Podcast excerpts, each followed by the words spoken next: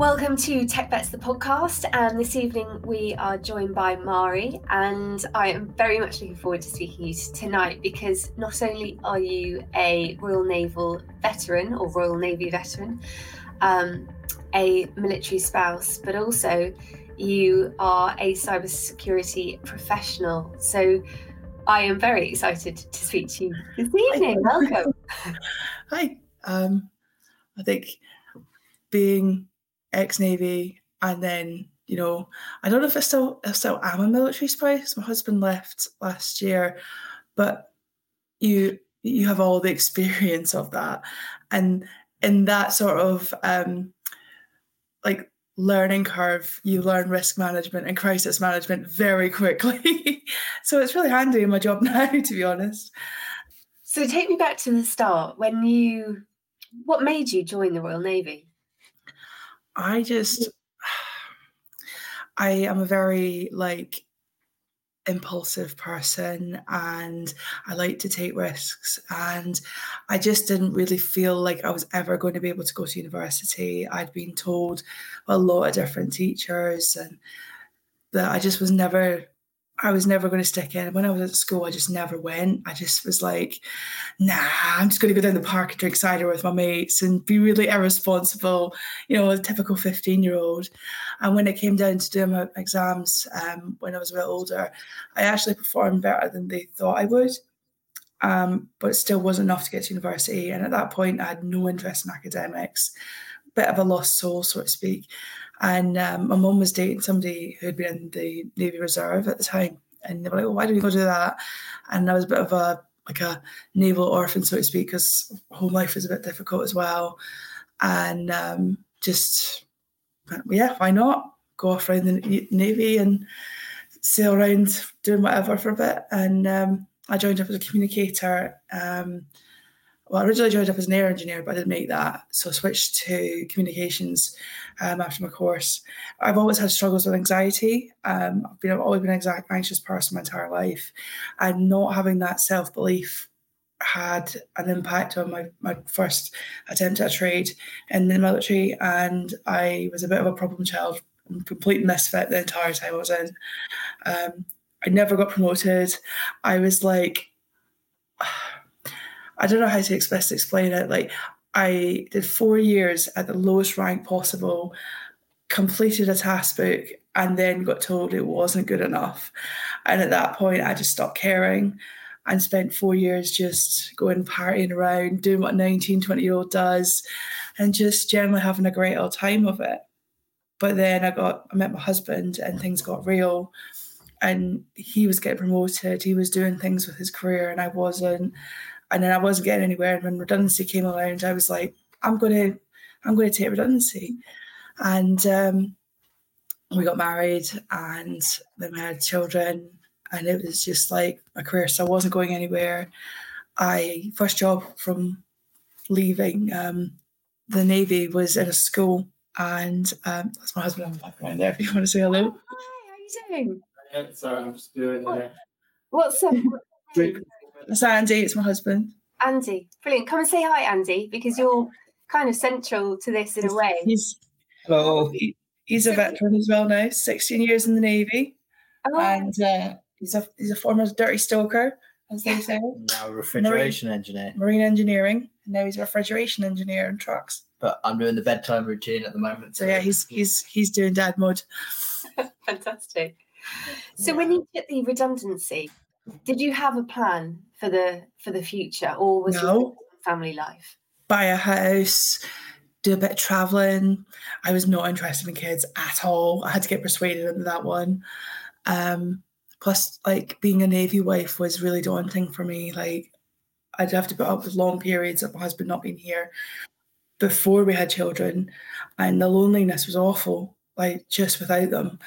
And it got so bad that once we moved into a quarter, that I got a dog, and dog helped. And then hubby um, became an uncle, and he was like, "We should have one of these." And I was like, "No, no way!" And then five months later, I was pregnant. So he just twisted my arm. I'm not very um, there's some women who are very like cutesy, ootsy, cuddly, and very maternal. I'm the bloke in our relationship. I do all the blokey things. I do all the DIY, and then he's all like the Mr. Cuddles man, and very affectionate. He does, he's all the nurturing. I'm all the practical. You're being silly. Do not electrocute yourself. Stuff like that. You know, just I don't know. There's always somebody in that balance.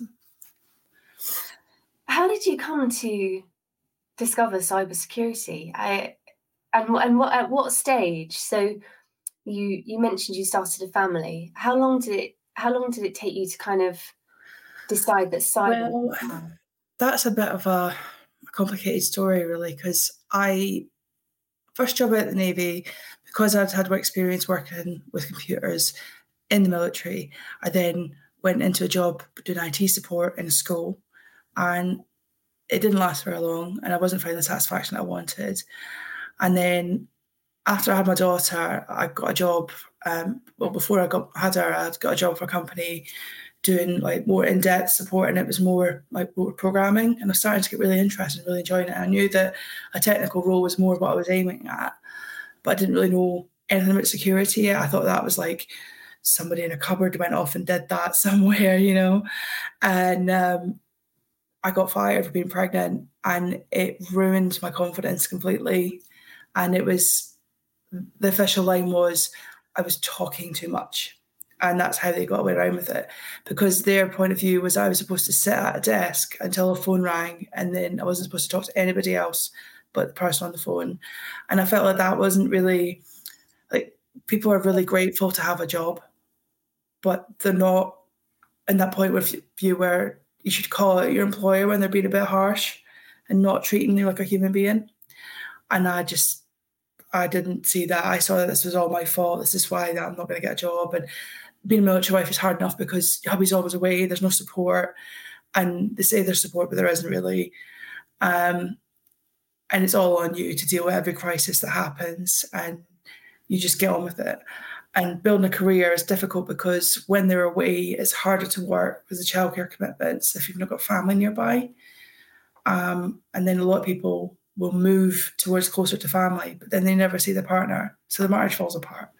So you're stuck in a go live somewhere miles away with no support for the children, or sit beside somebody and get loads of support, but then never see your husband, and then the marriage breaks down. So you can never really win. I, I chose to be close to him and just tough it out. And then I didn't have much of a career because I was constantly waiting on him coming home to see to work at McDonald's for six months or something like that, just to bring extra, extra cash in. I got fed up with it. I was in the house for such a long time with Phoebe, and that's my oldest. She's now eight. And I was like, I am an intelligent woman. I'm not getting anywhere. I'm going to go to university but I wasn't really sure what to do and how to go down that path. I didn't really feel confident enough. So I reached out to um, Forces Employment Charity and a lady there called Annette Berry. She gave me the pep talk of my life and said, Do you want to do it? I was like, I think so. And then she just gave me a good talking to, and she was like, "Go stand in the mirror and give yourself a talking to," and gave me all these like, like confidence things to say, like little mantras and self belief. And when you start to believe that you can do something, you can definitely achieve it.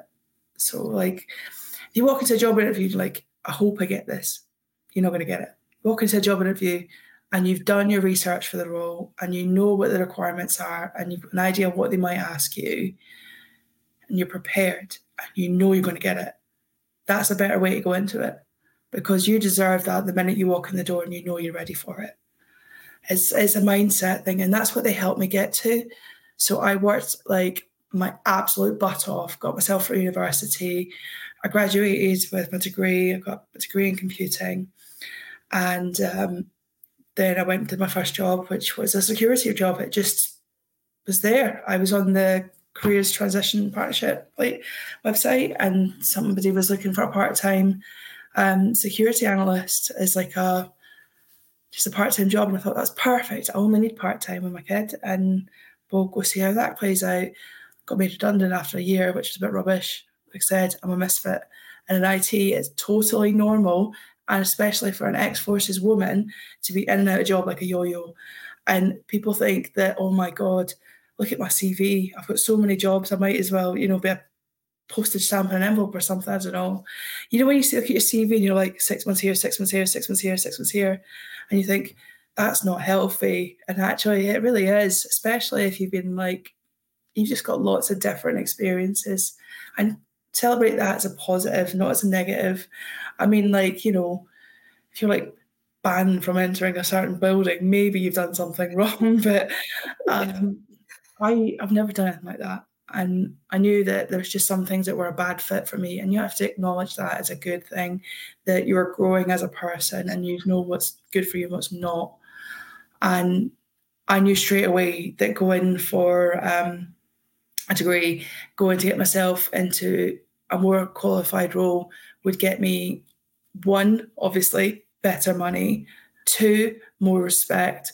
Because anybody who's ever worked in IT support, I'll tell you, it is the hardest job to go in, especially when you get the same culprit who's forgotten their password about 40 times and you get nothing but abuse because it's your fault or they've done something that's really naughty and it's your fault, especially at eight o'clock in the morning when they're pre coffee. And you're like, hang on a minute, mate. Hi, good morning to you you know? So i was like i want to build these programs and make something better. And then i got to that point i was like i'm still bored. Security is amazing. Let's go in there. I'm sorry i get sidetracked a little bit. No it's right i wanted to how did you did you have to self-fund your um degree or how yeah yeah. I did a student loan. Um there's no like you know little incentive for you to go and do like things like that anymore. Like I think there's like enhanced learning credits and stuff, but it's better to use them for something else, I think, than to use the the credits for that you get given for university. Just because like you could use that for a professional skills course and use your student loan like everybody else. Like I only pay about hundred pound a month at, at the most. I think I don't even think it's that. I think it's like yeah, maybe it's like nine percent of your income for that month or something like that. So it's not a lot. You don't even notice it's it's out before you get your pay. So I see that as an investment in my future. Did you um did you do the course while your partner was still serving? Did you uh, part time or full time? My first year at university was absolute hell. Um, he had come back from a deployment. He had been away from nine months. It was the first time we'd ever done a nine month deployment and my oldest was eight months when he went away.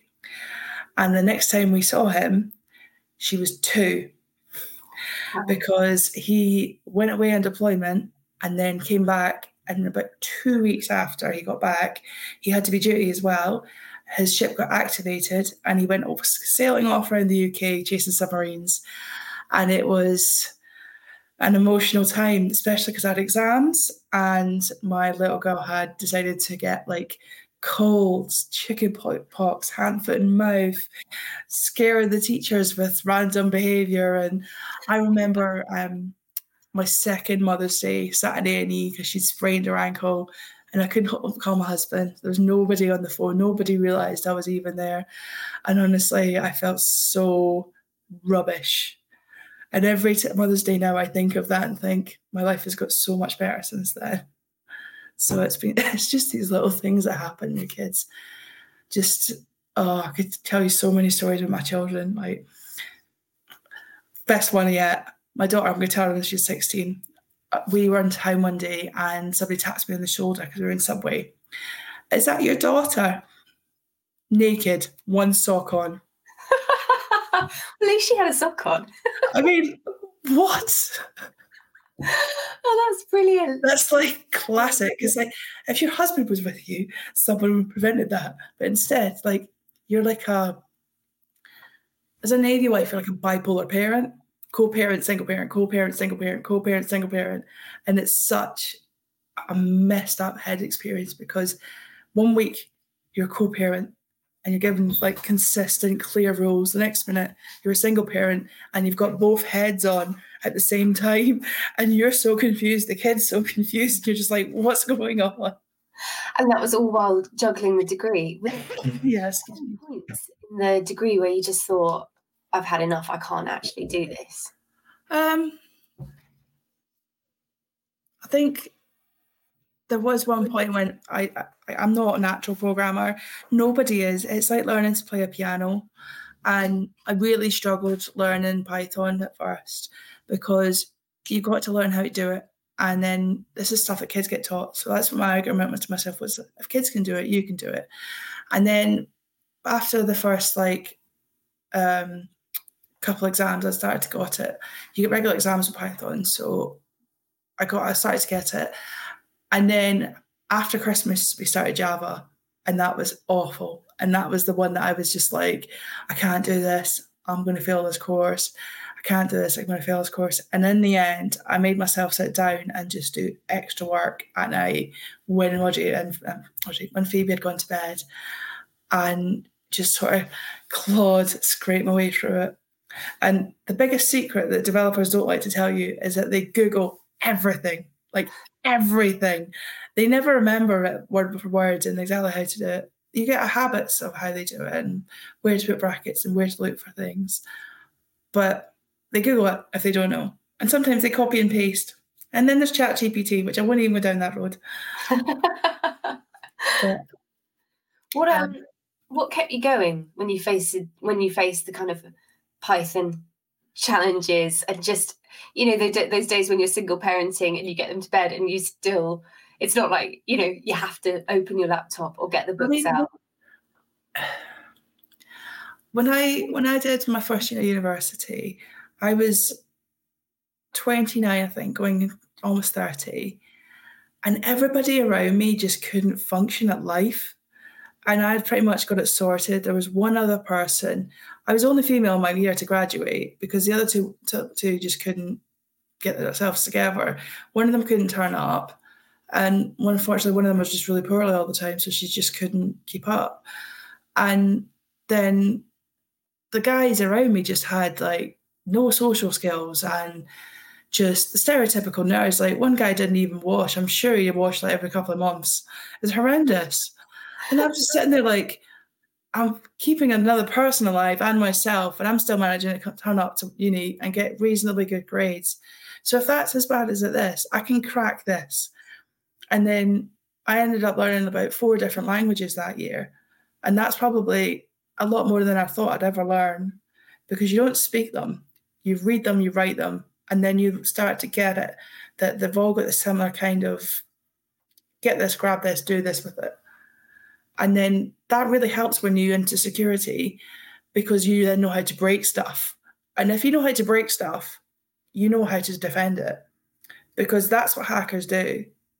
They find something that's vulnerable and it's easy to break and they break it and then they steal your information. And that's what's going on there. Because if you know how to break it, you know how to fix it, and you also know how to get ahead of the hacker. And that's what the whole idea of defensive security is about, is that you learn the offensive tactics first, and then you go, nice try, ain't gonna happen. And that's what I liked about it, because I'm a very naturally defensive person. so so I don't know. When you talk about languages that you learned, do you mean um, foreign languages or do you mean like the languages of computing? No, so computing. So you've got a couple of different languages before you get to the human level. You've got like um, you've got binary language, which is like ones and zeros, ones and zeros, and that's how the computer speaks. And then you've got a language like in between, which I think is called assembly language. And then you've got the human language.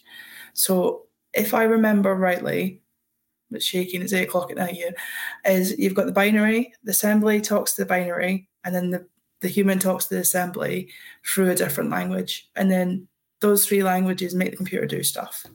And then the bit that you shake with your mouse and your keyboard, these are all just devices that talk to the computer in that language. So some interface languages are coded in certain languages. Some website languages are coded in certain interfaces and tools and like JavaScript, that's a language. Uh, HTML, that's a website language. Um, you've got languages as database, SQL, all these different languages. There's more languages in the computer than there is people languages. I think so anyway. And it's just like, how would you even know how to speak them all?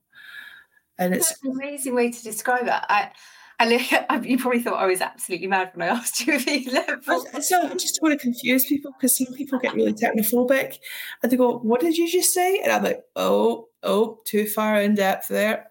Because I love technology. That's the thing. I've become a real addict for it. Um, if you're interested in programming, buy a Raspberry Pi and code your little heart out. Make yourself a CCTV system, make yourself a doorbell, um, make yourself a snake game, something like that. Um, I would not recommend using them for hacking because they're not that good for that long. So just saying. You went from the Navy to, you know, having an interest in computing to being, you know, full blown with a degree, Huge language, being able to talk, um, you know, with um, authority about computing and tech and you're obviously really passionate about it which I was supposed to be some kind of expert but i'm not sure if they got that one right to be honest. Um, i've got a massive dose of imposter syndrome sometimes which is quite an interesting way to go. Um, yeah he said massively passionate about it and there's not one thing that I won't sit and have a chat to you about. Sometimes people look at me and go, Would you just shut up already? So I don't think anyone who's listening would say that at all. I think I think it's fascinating, especially because what happened next after you finished your degree and how you've got to where you are now because yeah it's pretty inspiring because anyone who's listening who has no background in tech is potentially a veteran and actually going back to your point about the other people on your degree course you know do you think the skills that you learn in the royal navy or that you were trained in in the royal navy prepared you better for um, studying in in later life? Um i would say that they tamed me a little bit but not enough for them to actually do anything with me. Um, I've always been a bit of a wild misfit. I, that's what that's what like if I, if I was to die tomorrow, that's what I'd want on my tombstone. She didn't know what to do with her, sort of thing. Um, like when I got married, my mom gave me away to my husband, and when um, they did like the whole speeches and stuff, my mom did a little speech, and the last thing she said to Andy before she sat down was, "She's your problem now." So I was a bit like, all right, mom. it was just like, okay. yeah, everybody thought it was funny because she's just our humor. But I was like, yeah. But then my husband does call me Shiva the Destroyer because he spends half his days fixing stuff that I've broken. So, so how did you um? So following your kind of graduation from your your degree, and um, which degree did you finish with again? What, what's it called? So I finished with um, a bachelor's of computing, which is an honours degree. Um, so it was BSc honours in computing, and I went to um, Portsmouth University, and I graduated eight months pregnant. I was huge. I decided to have a second child, and boy, did we know about it because then he, there was COVID shortly after. that was interesting once you'd got your degree, obviously you had the small thing of having a child to look yeah. forward to next. Your degree. you know, for Evs. How did you? Um, how did you get to where you are now? Um, into cybersecurity from graduating with a degree, but no kind of real life experience of cybersecurity. So, like I said, I got a part time job for a company um, who did that sort of thing. They did a lot of IPTV crime um, investigation, and they did things to prevent that. So IPTV crime is like, do you know when you see a shady mate in the pub, and he gives you a TV box so you don't have to pay for Sky or Virgin or something like that? People get those subscriptions thinking that they are harmless, they don't do any trouble to people, but actually you may as well just go and give a drug dealer loads of money and give them your bank details at the same time because they contribute to human trafficking and all sorts of like crimes that aren't mostly talked about in polite company. Um, and people give them their bank details to pay, to pay for these subscriptions, and then two minutes later, your it's the card's being cut off, the subscription doesn't work, and your bank account's got four grand missing from it. Um, and they can get raided any minute and it's gone. And that was fascinating. Like I love learning about other investigations and like there was there was like red team and blue team and all this all this sort of stuff going on behind the scenes that we didn't know about. And um, I learned a lot from them and I started to learn more about like Linux systems and um, using a SIEM and IDS technology, which is intrusion detection device. Brand new grad to like Jedi level Linux nerd and just really learning how things were done. Um, and the project started to do really well. People got a lot of interest. And then COVID hit, and then I got redundancy check, and I was devastated. But I thought, I'm not sure security was for me. Let's try something different. Went into data programming for about two or three years, a couple of different companies. Um, one company in particular was really, really good, um, really pro veteran, looked out for me and did me a lot of support. Um, I don't know if I'm allowed to say their name or not, but they were really good. Yeah, it's fine. If they're good and you're giving them a chuck up, go for it. Um, so yeah, they're part of the Armed Forces Covenant. They're um, Butterfly Data. Um, and they've been really, really like great team, really supportive. Um, this lady um, with her husband, um, it's like Sarah and I don't remember her husband, Sarah and Rob, the like the owners, and then they've got Wayne, who was one of the directors as well. He was my line manager. Absolutely mental South African guy, like just really nice, but just completely. And I learned a lot from them about how to manipulate data and things like, oh, databases are boring. Yes, they are boring, but you learn business skills from that. And from those business skills, you can interpret data. So when you go into security, funnily enough, you have to present data to people who are completely non technical, and some of them are panicking because they've heard the word security breach. Don't worry about it, we got it. so from there, I took a little break because I wasn't okay. I found out I was pregnant and had my third child, and I needed a break. I was really not coping well, mental health. And I took a break after that and we a bit traveling came back to the UK after some traveling and I was like, right, need a job. Thought, okay, I'll go back to the data. Went for a company who I don't want to name, and they treated me like absolute dirt. Didn't want to work for them anymore. And I decided that was it. Going to CAPSLOCK. There's a course that I'd looked at, looked at, and they had lots of different things in there, but they all pointed to career cybersecurity. I've been a hobbyist hacker for a few years. So since I graduated university, I found out about um, immersive labs through TechVets. And I'd been sort of playing around with that. And then I discovered like the Discord forum. Um, and then I did TryHackMe and a little bit Hack the Box and all the different things that TechVets offer and towards gearing you towards a career in security, I slowly sort of picked up little bits here, little bits there, and started to add that onto my LinkedIn, add it onto my CV, and really didn't really think I was any good at that kind of stuff. But apparently I was because after CAPSLOCK, apparently I, I did really, really well and got a job working for a really big company who were like, wow, we'll take you on as a SOC analyst. I'm like, why? you know, you never really think you're as good as you are, but apparently I am. So, and I think I can corroborate that because when I spoke to CAPSLOCK, when I was putting this interview together, they said that you were one of the. They've only had a couple of people who they've placed almost immediately at the start of a course, and you were one of them. So mm-hmm. I think I think you should feel very confident in your ability rather than it's imposter syndrome. a technical mindset just goes, I have no idea why they think I'm amazing, but apparently they do. But then on the flip side of it, you get all like super arrogant, super like, I am the boss, I pay me more. And then they do that to the point where they're earning ridiculous salaries, have no idea what they're doing. And in a crisis, they hide in the cupboard. So, you know, I'd rather just be a bit like, I don't know why they like me. you know? How did you apply for the CAPSLOCK course? So did you see it through TechVets?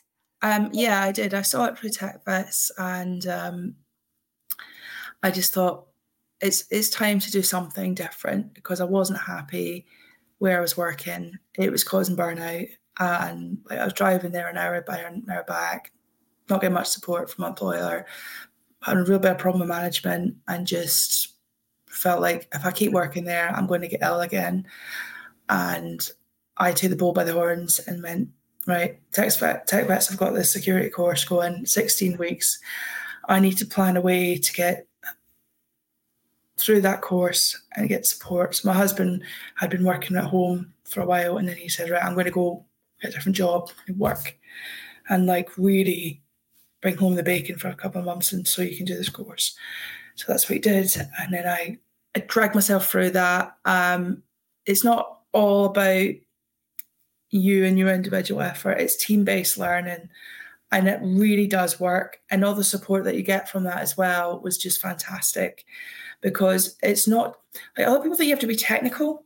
You really don't. There was teachers, there was nurses, there was like um, people who had never like former lawyers and all sorts of anything, jack of all trades, you, you name it. They've been there, dancers, everything.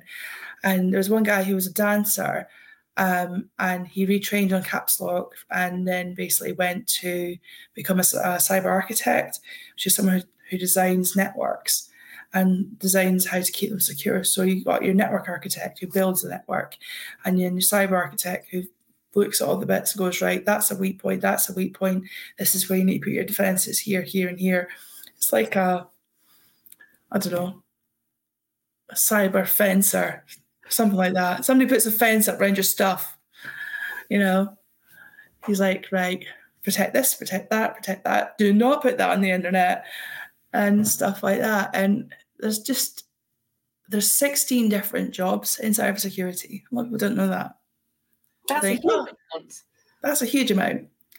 Um, and some of them are extremely technical, and some of them aren't very technical at all.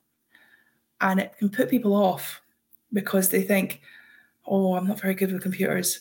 Here's the secret you don't have to be, just have to be able to read. like, if you can read something, digest it, and explain it to somebody who has literally no idea about computers whatsoever, you'll be fine. Yeah. So how did it um you mentioned your your your husband kind of supported you in the in the training in that he kind of picked up more work to support you while you weren't earning and while you were retraining with CAPSLOCK. Um how did it feel when you got your kind of job offer come through? Um when I got the job offer, I literally ran around the house screaming. we had been in such a stressful time and it was I was hunting every day. Like I spent hours on the computer every day looking for work. And I had three major interviews that were like my top three that I wanted to get for. And one was for um for BAE, I never got it. And I waited six weeks to hear back from them. And then by that point, I'd already had an offer from um, my own company did you ever think you back to the days when you were having your second child and graduating from university that you end up with three children and a awesome job with Alice? I mean, I hope I had an awesome job. The three kids just came in. I don't know. I blame my husband. He just the first one was first. The first kid was his fault. This is what we say. You talked me into this. I always say this to him, especially when she's kicking off and being a brat this is your fault. right. And then when my son kicks off, he looks at me and he goes, This is your fault. Because I got really broody and I was like, I'm having another. And then I don't know what happened with Audrey. I think it was too many at New Year's, to be honest. and um, we just, she's just perfect. She's one of those kids. They always say your first is amazing, and they make you want to have another one she's one of them kids, and I'm not having another one. I'm just like freeze enough. So yeah. How on earth did you juggle it all? Because I'm sure there are people who are listening who are probably in similar positions to you, whether they're a veteran with a family or someone who's leaving the services, who's a military partner, spouse, juggling live kids and what would you say to someone who who might think god it would i don't know if i could handle doing a degree while my partner is away or how how on earth have you What's your superpower? What's got you to where you are today? Blind determination, I suppose. Um, I'm really stubborn and I deserve a better life than the one I've got right now. Um, I, I was told a lot, a lot of, uh, I mean, I can't, honestly, but a penny for every, a pound for every time someone called me stupid, I would probably be a bloody millionaire by now. But I know I'm not. So just go for it. And if it's stressful, if it's hard, get organized. I got a wall planner and uh, stuck it on the wall. And put every time the kids had half term, every time my husband was at sea, every time he was back, and then planned it accordingly. And if you go to university for particular, treat it like a full-time job. Find out when your assignments are due, when they're what's going to be on those assignments and plan them. Spend a little bit of time every day. And then when four o'clock, five o'clock, whenever you go to pick up your kids comes, you're done. Anything else major, like a dissertation, that's going to take you longer and it takes planning. And that's all it is. It's just planning and hard work. And then when they're at sea, it's hard. But when they're home, it's it's better because you can just like take the kids out. I've got work to do, you know, and they respect you more for even making the effort. That's the thing because they're like they can see it as a means to an end as well. It's hard. It's no. It's not easy. It's never going to be easy. But I mean, I met a woman the other day. There, she's an um, um, army wife. She's been an army wife for years. She's got eight children. Imagine what life's like. There's always somebody out there who's got worse life than you. I've got a roof over my head. My boiler works now, and uh, my fridge has got food in it. I don't have a hard life. I'm a really lucky lady. My husband's amazing. He even puts the kids to bed. that is brilliant. So just don't don't think about what you haven't got and how hard it is. Just keep going. Because tomorrow's a new day, and if it's shit, go to bed. I love your your philosophy. It's absolutely brilliant. Uh, especially because you talked about when you spoke to the Forces Employment Charity and Annette Berry and that initial conversation that you felt very um, lacking in in confidence.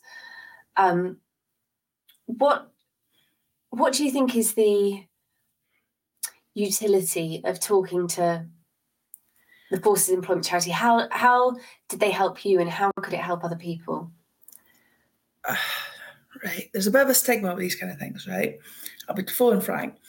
Whenever you leave the military, you go to a resettlement office, and you think you're not going to help me. You're just going to tell me how to write a CV, maybe point me on a few courses, and that'll be the end of it. But there's a psychological aspect of it as well, because when you leave the military, you think, am I good enough? Do my any of my skills translate to anything that you guys are giving me?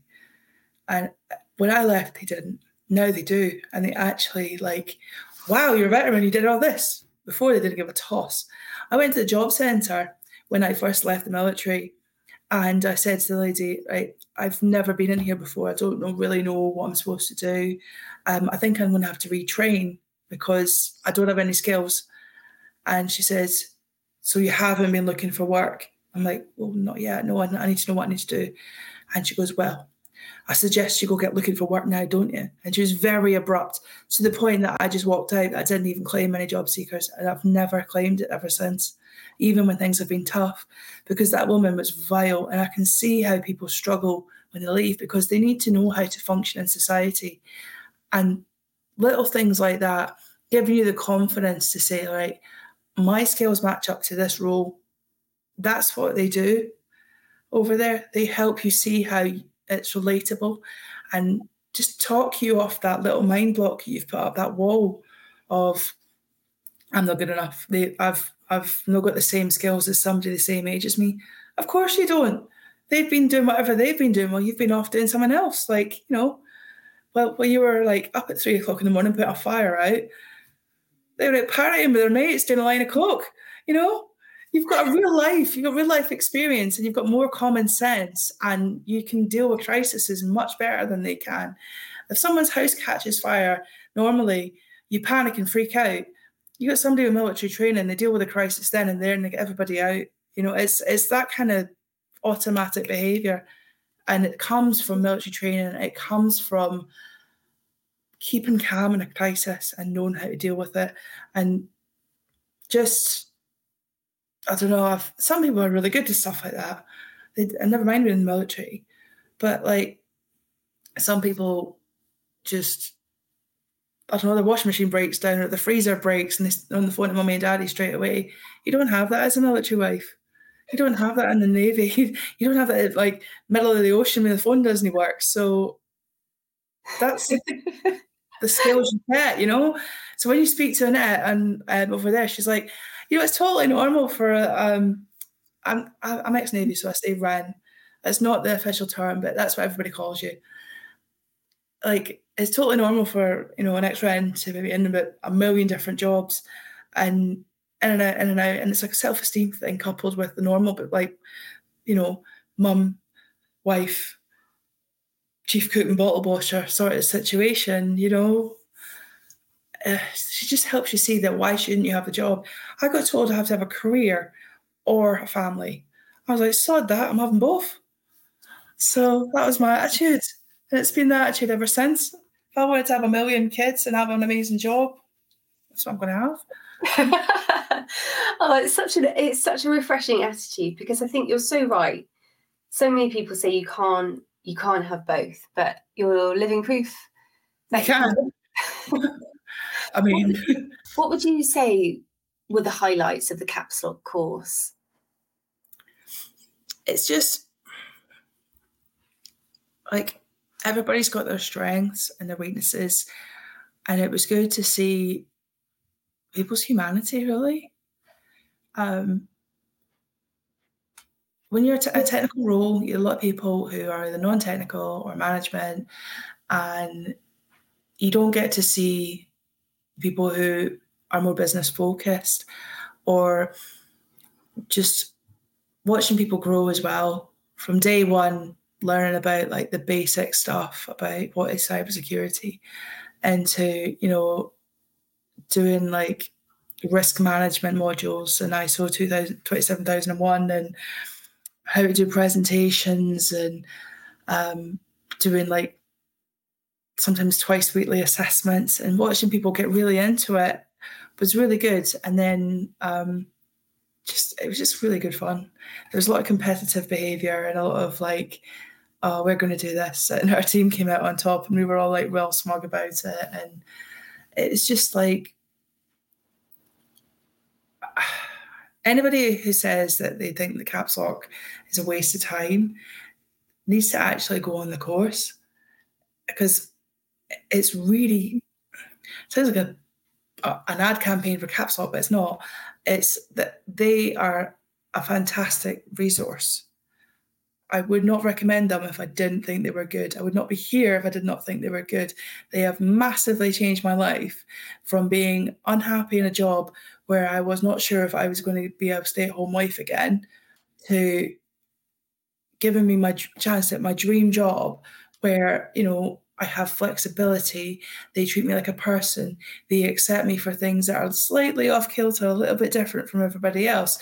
But, you know, it, they're just like an amazing employer and they give me the chance and uh, shining and showing responsibilities that I would never have got in any other role and letting me like be a bit gobby and a bit ridiculous because I have my quirks and my mouth runs away with me all the time. I get in trouble all the time for my like random conversations but they accept it because it comes with the technical expertise as well.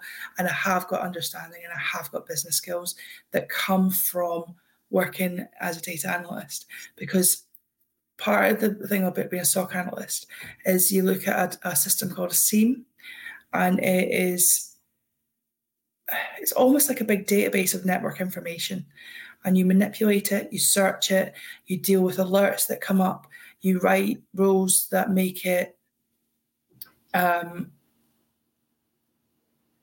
detect things in the network more efficiently.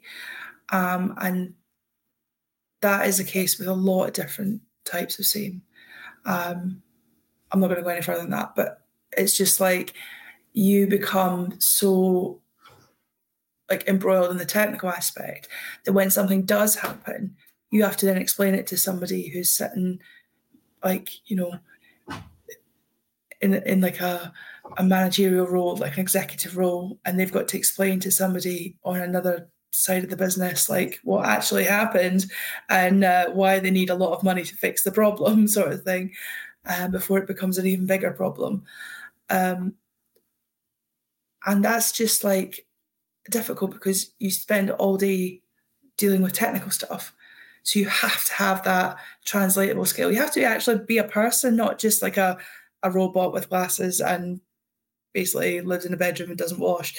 You know, you you you have to. I don't, no, I'm not going to go there today. But like, um, it's it's being a person first interpreting the technology next, and then understanding the process. So I have somebody I'm working with at the moment who's almost like a mentor to our department, and he says people, process, technology.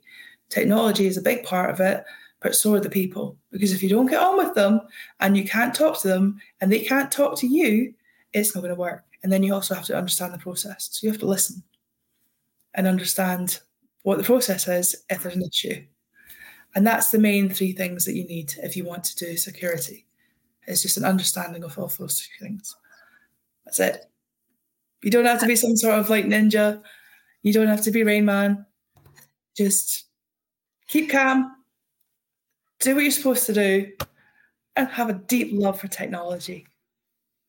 Oh, Mhairi, that's just that's been such it's been such a pleasure talking to you. I rabbit on. I'm sorry. No, you, have just been you've been really kind of honest and candid about your experiences.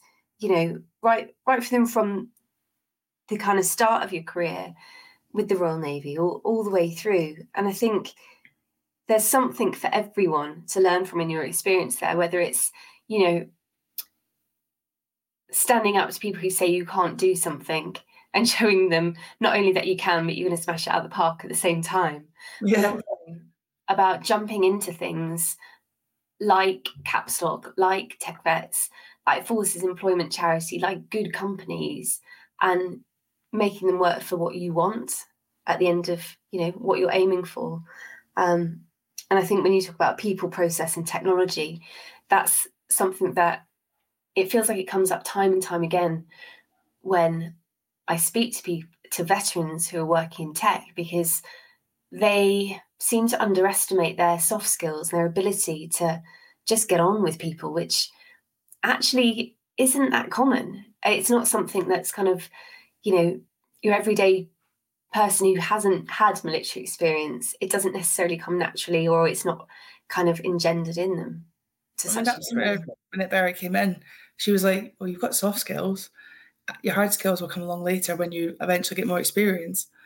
And when you have an interview with an employer, it's just that it is a conversation with you to see if you like them, if you're a good fit for their impression of what the role should be.